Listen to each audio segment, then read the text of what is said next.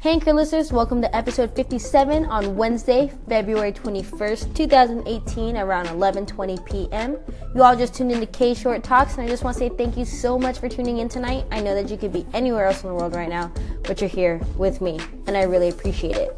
So, if you didn't get the chance to check out yesterday's episode, I was talking about basically dying and realizing that we don't have forever to live. I know that a lot of us feel invincible nowadays, but the reality is we don't know when that moment is going to come. And so we need to take advantage of the moment, but also spending time with our loved ones, which is where it really boiled down to. I just realized I need to spend more time with my family because I don't know how much longer any of us are going to be here.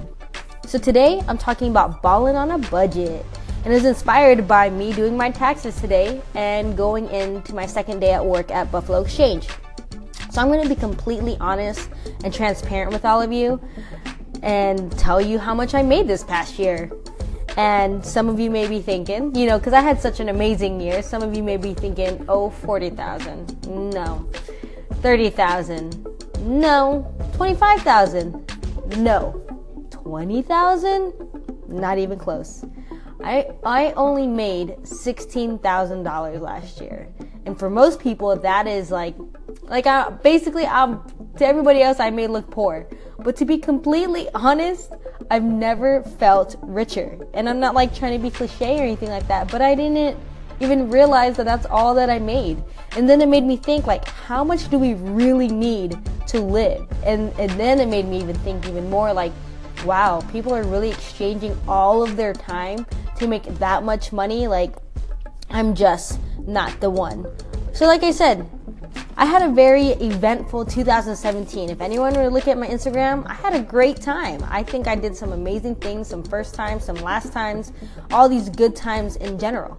So, some of you may be asking, how in the world did you do that? Well, I'll give you a couple of my secrets. One, it's all about relationships. I think the biggest relationship that I had that really kept me up to date was my barber. My barber has hooked it up with me. We built a relationship, but not only that, at the time before I even had her as my barber, I did I asked if she wanted to trade services, so I would give her photo and video. So I think we have to remember that there was a time in our life before there was money, we would trade goods and services. So just think about what you can offer other people and see if they're willing to trade with you.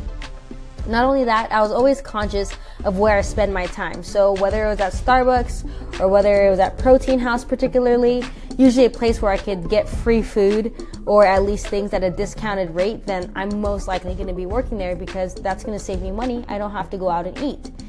So, when it comes to those coffee dates that everybody loves going on, I just make my own coffee or my own tea, or I just drink more water because let's be honest, a lot of us don't drink enough water as is. Another one is meal prepping, so I don't eat out as much. I think we get lazy and it's just easier to go through the drive through, but meal prepping has really helped me. Also, if we're gonna go eat out with some friends, eat before we go out with them and just get an appetizer or something like that because sometimes people feel a little weird when you're the only person not eating at the table. And lastly, do things that are for free. Like if you look at my Instagram, I did a lot of things that were for free. I would go to shows or I would, you know, go on a hike or I would just go for a walk. I don't know. There's a lot of things in this world that we can have fun with without spending any money. And as they say, the best things in life are free. And now, now that I'm working at Buffalo Exchange, I finally get to be in a reusable store and they're gonna recycle and all that stuff, but I finally get to turn over my wardrobe, which I haven't done since college. And so thankfully I'm not the type of person to always just keep up with the trends in general, which is another part of of this living in less than 20,000 is to not keep up with the Joneses. But um, the great thing about working at Buffalo is now that I get to learn how to actually even be more conscious of what I spend and how I buy. But the only thing that's kind of biting me in the butt right now is I gotta think of an outfit each time I go into work, which is kind of a lot harder than I remember it in college.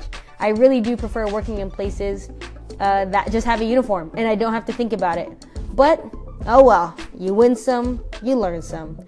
So if you all want to follow me on social media, you can follow me at k.short. But make sure to tune on tune in tomorrow for another lesson, realization, or experience from my daily life.